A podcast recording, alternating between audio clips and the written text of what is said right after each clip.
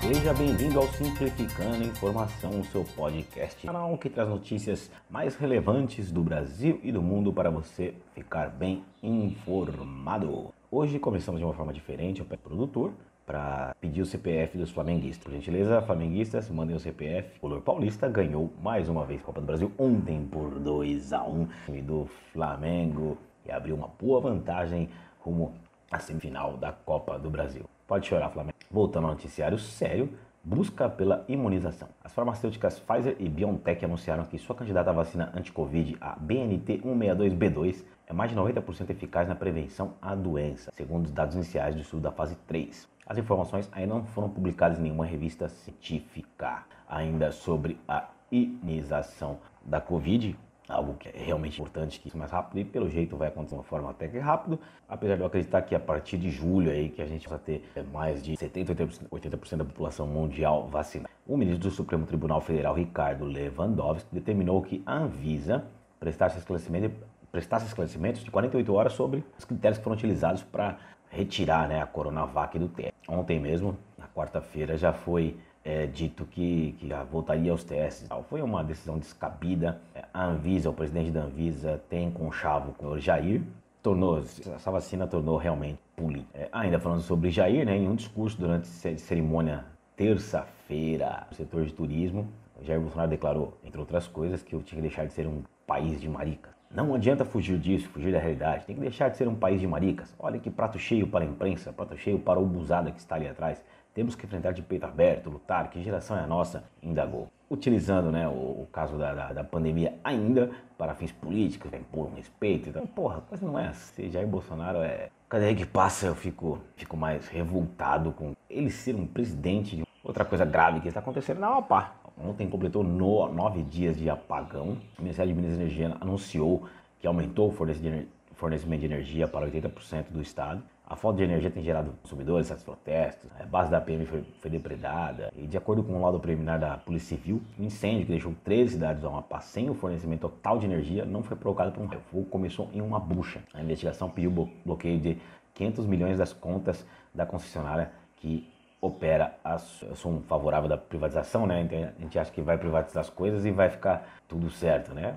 Economia, 2,67% foi o avanço do índice geral de preços do mercado, o IGPM, a primeira prévia de novembro, segundo a Fundação Getúlio Vargas. Com este resultado, a taxa em 12 meses passou de 19,45% para 23,79%. Essa taxa é utilizada como referência para valores de contratos de aluguéis de imóveis e ela também sofre grande influência devido às oscilações do dólar. Sobre a economia, 0,6% foi o crescimento do comércio varejista no mês de setembro em comparação com agosto, segundo dados do IBGE venda de móveis, eletrodomésticos e materiais de construção lideraram a recuperação. Impeachment no Peru. O Congresso do Peru aprovou na noite de segunda-feira a instituição do presidente Martin Vizcarra por incapacidade moral. Ao final de seu segundo julgamento de impeachment em menos de dois meses, e ele foi denunciado por receber propinas quando era governador em 2014. Transição de governo dos Estados Unidos. Joe Biden criou uma força-tarefa contra a Covid, que terá uma brasileira.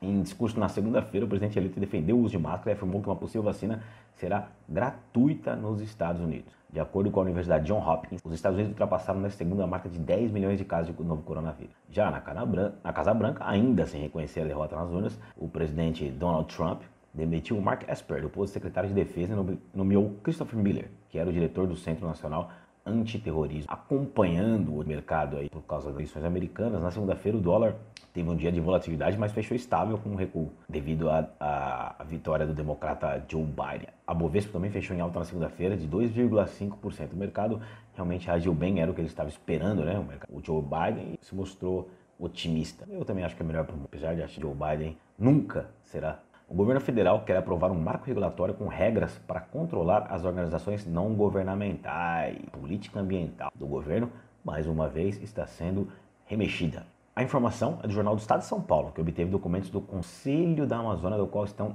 listadas metas do órgão. Questionado por jornalistas, o vice-presidente Hamilton Mourão disse que o documento sobre o marco regulatório das ONGs não passou por ele. Eleições em números. A maioria dos partidos tem descumprido as regras eleitorais sobre o repasse de recursos destinado ao financiamento das campanhas de negros e mulheres. Esse levantamento foi feito pelo portal G1 da Globo e considerando os repasses feitos até o dia 5 de novembro. Vale lembrar que a legislação determina que os partidos devem lançar pelo menos 30% de candidatas. Os recursos do fundo eleitoral transferidos devem seguir a mesma proporção. No entanto, o levantamento mostra que 22 dos 32 partidos destinaram menos verbas Pesquisa Ibope Panorama Geral. Em São Paulo, Covas continua liderando com 32%, Boulos ultrapassou Russomano foi a 13%, Russomano manteve 12% e França 10%. Se acirrada essa disputa para o segundo turno em São Paulo. No Rio de Janeiro, Marta Rocha vem crescendo, assim como Benedita, mas Paz ainda lidera com 13%, Crivella tem 15%, Marta 14% e Benedita 9%. em Belo Horizonte, Calil, nada de braçada, 62%, os outros têm menos de 10%. No Recife, João Campos,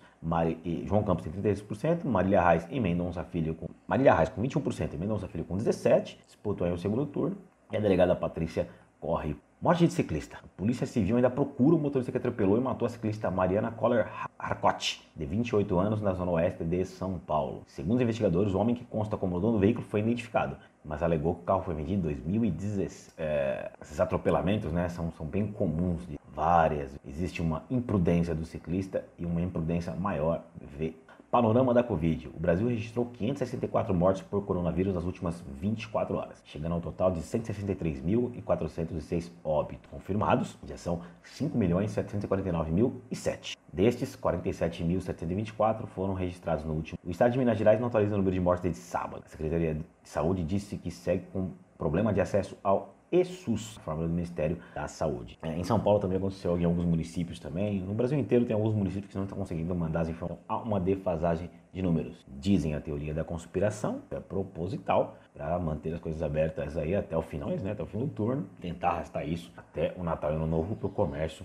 manter-se aberto. O que vem a gente não sabe o que vai acontecer. Porque a Itália se tornou o décimo país do mundo e o quinto da Europa a ultrapassar a marca de um milhão de casos de coronavírus. A Europa passa por uma segunda onda de contágio que causou uma série de novas de medidas de restrição em diversos pontos. A onda pode chegar aqui no Brasil. Eu acredito que vai chegar, se já não está. E os Estados Unidos seguem batendo recorde de número de casos da doença. Na noite de terça, o país superou o número de novos casos diários, com mais de 200, 201 mil pessoas doentes. E também teve um aumento das hospitalizações de contaminados. 61.694 internações em 24 horas. Na verdade, esse é o maior problema da expansão do vírus, o número de pessoas hospitalizadas. É complicado.